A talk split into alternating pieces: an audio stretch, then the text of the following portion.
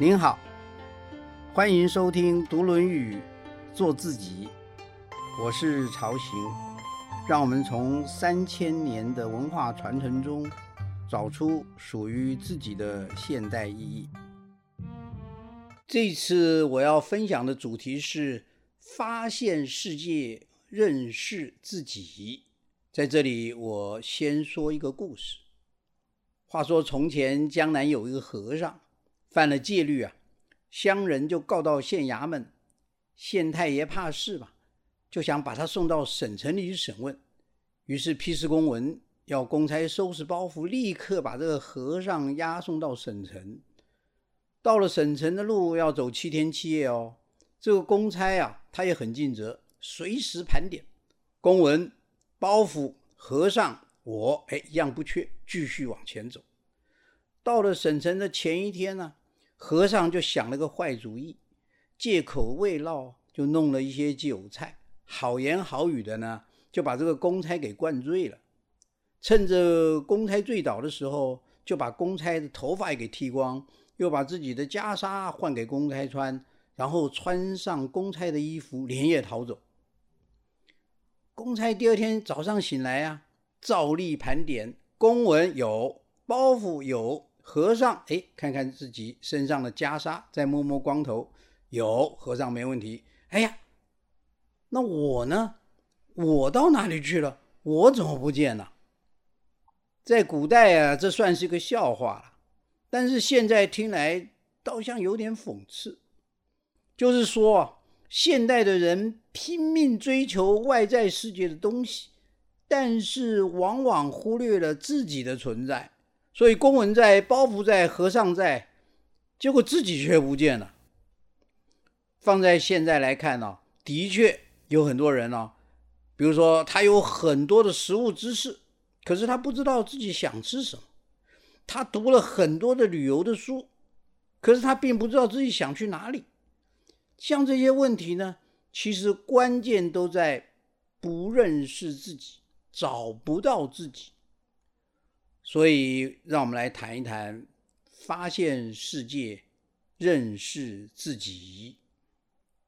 我们来看一看这一张图。这张图虽然简单呐，但是它涵盖了世界的一切，我们可以称它为世界的图示啊。在此，我们就先从我开始。要认识这个世界，首先要有一个我。这个我指我的。内心是我的心灵，是内在的。我内在的心灵去认识外在的世界，外在的世界包括了，好像虫鱼鸟兽、花草树木、山河大地、日月星空等等一切一切这些东西，整个看起来我们可以称之为自然界。外在世界中还有比较特别的是人，包括你、我、我们、他们。哦，人可以归为另一类。除了自然界和人之外呢，还有一个我们不能清楚认识的世界，鬼呀、神呐、灵魂呐、上帝呀，这些超越经验、超越人类认识能力的东西呢，我们可以把它说是属于超越界。所以，我内在心灵可能发生关系的一切的外在事物。整个可知以及不可知的宇宙，如果要来分类的话，就是自然界、人跟超越界。当然，超越界也可能内在我心灵中啊，这是一个比较特殊的东西，我们无法真正的认识。所以在这边我们也先搁着，以后还有机会再谈到。这里的外在世界，主要还是指我们可以接触、可以认识的部分，就是自然界。以及人，身为现代人的我，有能力也想去认识外在世界。我对外在世界也有很多的知识，可是另外一方面，我对自己内在的心灵到底又知道多少呢？我对于自己到底了解多少呢？这就造成了一个我在认识世界时的一个问题，就是我对自己的认识反而不是很清楚了。所以，在这边我们必须强调，我们固然是要认识世界，要知道很多世界的知识，但是我们不要忘了要回过头来认识自己。古希腊的德法神殿中就有一则箴言，写的是“认识你自己”。认识自己这个课题呀，在东方跟西方都是非常重要的一个课题。现代的人对于外在世界的知识啊，尤其是对自然界的认识，是远远超过古人的。在这一方面，无可讳言的，西方文明的发展带来很丰富的成果。我们必须承认，我们现在之所以能够对自然界有丰富的知识，因而有各种精巧的科技发明，有相当相当的成分是。用西方文明实事求是的精神以及日新月异的研究所得到的成果，这个成果也是我们当前文化的主流，这是事实，不容否认。反过来看呢，中华文化在认识世界、利用后生这一方面，的确是落后西方许多的。既然现代人对于外在世界的知识远胜过古人的。而且西方文明的发展也带来很丰富的成果，我们为什么还要读传统经典呢？不过相对而言呢，现代人对于人的认识，尤其对于自己的认识，却未必就胜过古人哦。这也回答了一个问题：为什么我们要读经典呢？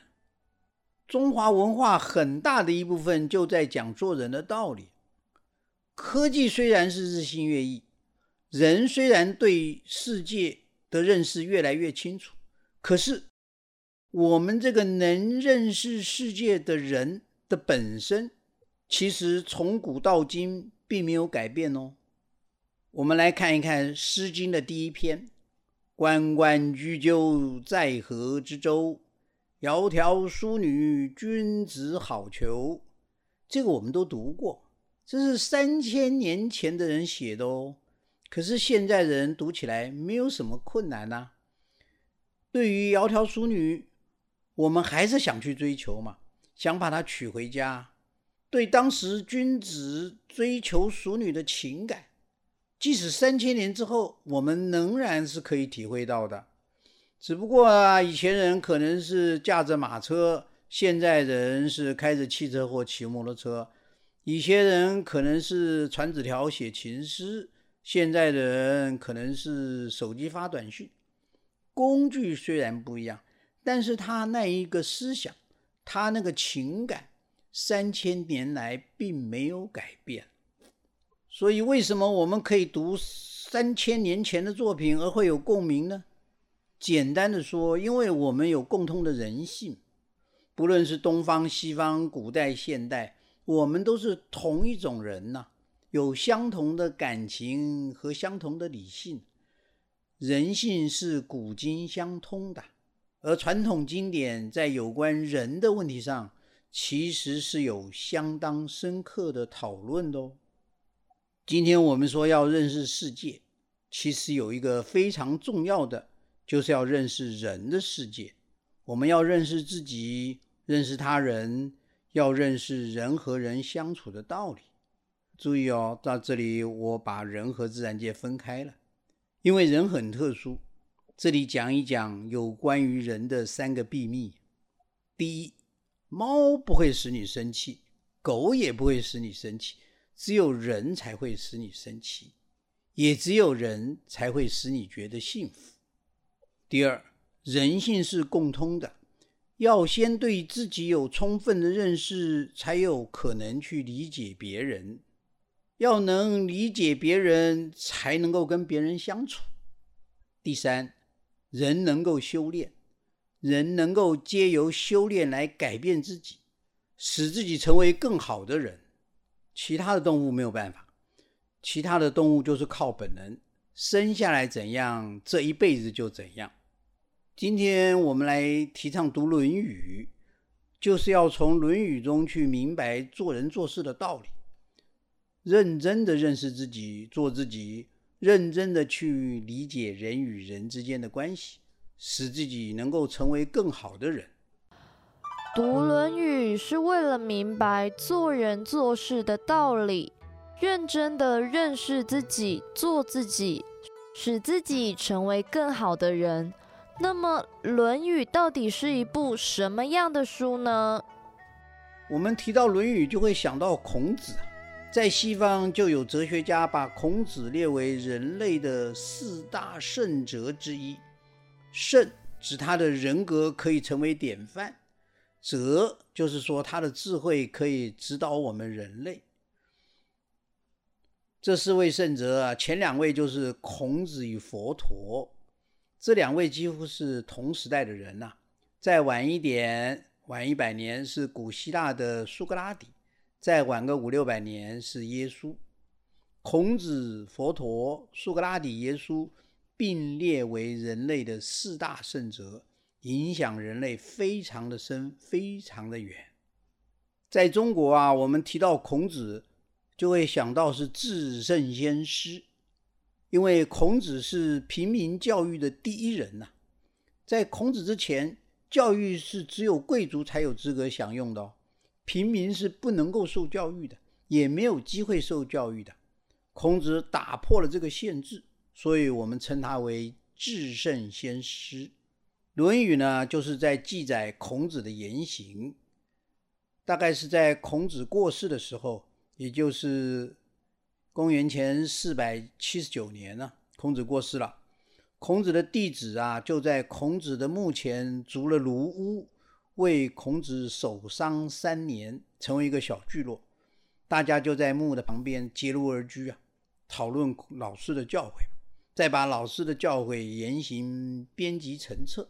就是我们现在看到了《论语》了，《论语》并没有什么长篇大论，大概就是五百多则的短文，分成了二十篇，总共的字数也不到一万两千字，但是它却是影响中华文化最大的一本书了。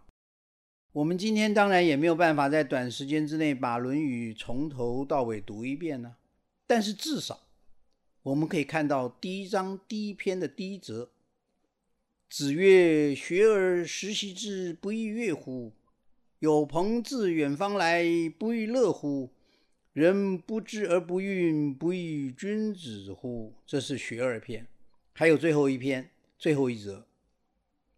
孔子曰：“不知命，无以为君子也；不知礼，无以立也；不知言，无以知人也。”这尧曰篇。所以，我们把这两则读完，也算是。从头念到尾了。虽然我们只是把第一则和最后一则拿出来念一念，但是我们至少可以发现几件事情啊。第一个，这个虽然是两千五百多年前的作品，可是它的文字非常浅显，我们现代人读它，在文字上并没有很大的困难。当然了，在含义上还有很多地方要追寻探索的。第二。《论语》并不是一篇构思完整的思想论文，它是弟子对老师言行的忠实记录，再把它编撰起来的。在编撰的过程中，当然第一篇第一则就有它的重要性啊，它必定是一个提纲挈领的非常重要的一个提示。最后一篇在古代文献里边。通常就是追记的，也就是后面的比较晚的学生补记的一些重要的总结。所以，我们读第一篇和最后一篇，也大概就可以体会到《论语》内容在讲什么了。我们发现第一篇提到了君子，最后一篇又提到君子，所以我们就会有这样的结论：《论语》是在讲有关君子的事情。我想这个结论是可以在往后一直延伸的。好，让我们回到第一篇第一则第一句话：“子曰：‘学而时习之，不亦说乎？’”虽然文字上写的是“说乎”，但是在古代，“说”跟“乐”是同个字，就读作“乐”，所以是“不亦说乎”。“学而时习之，不亦说乎？”可有两种解释。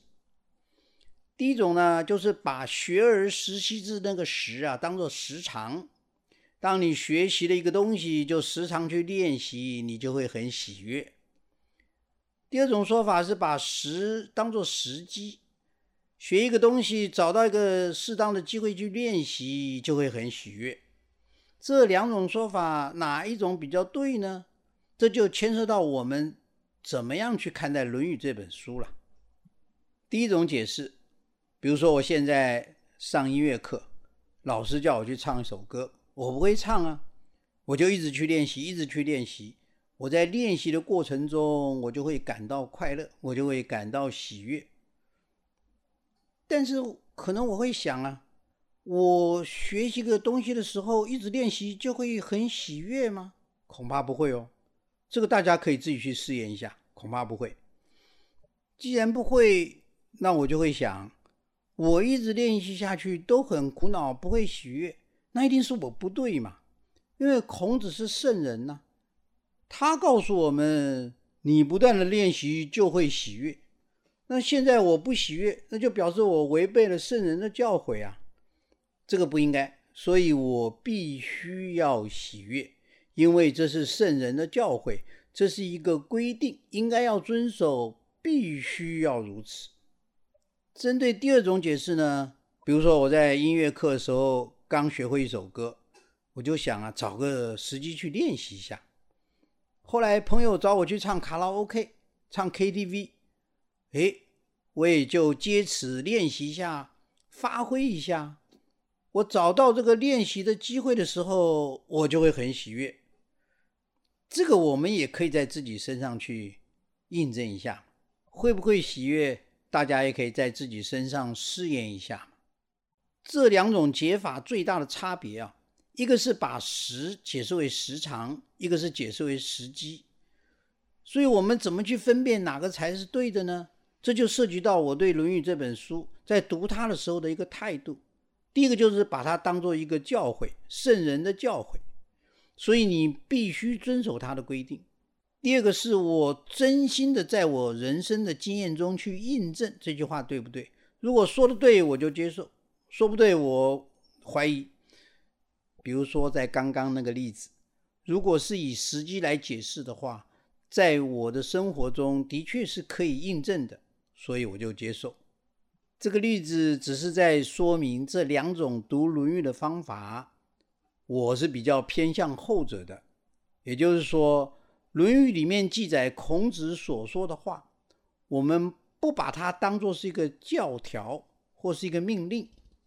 而是把它当做一个启发，我自己必须从经验中去检证它的真假。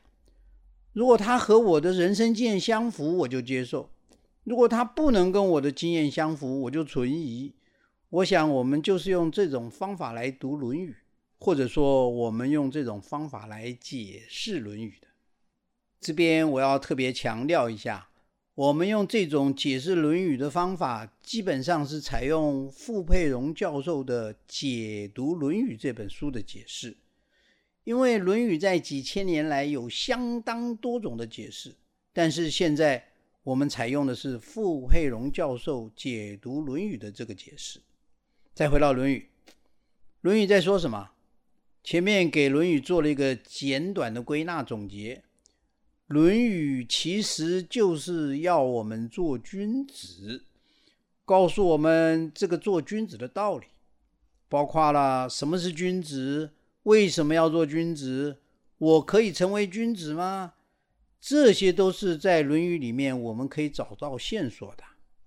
原来读《论语》是为了要做君子，那做君子的基本要求是什么呢？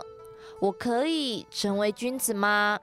做君子就是成为更好的自己，这就是读《论语》的目的，也是我们走向幸福人生的关键。这其中的关系啊，在未来我们要有更多的发挥跟演绎。做自己，并不是我行我素、恣意妄为。做自己就是要真诚的内视自己，呈现自己，修炼自己，把自己修炼成君子。我们说性格决定命运，这个性格其实是可以修炼的。我可以把自己修炼成为君子的性格，这边我们也一直强调要做自己，做自己是做君子的必要条件，也是做君子的第一步。我要先能够做自己，然后才可能修炼自己，使自己成为君子。否则的话，只能是伪君子。这个意思就是说，做君子是为了自己呀，自己想要做君子；伪君子是为了别人而伪装成君子啊。这里面有很大的差别哦，所以我们在做君子之前，要先强调真诚的做自己。我们今天只是一个开场，有太多的问题还要讨论，我们下次再继续更深入的讨论。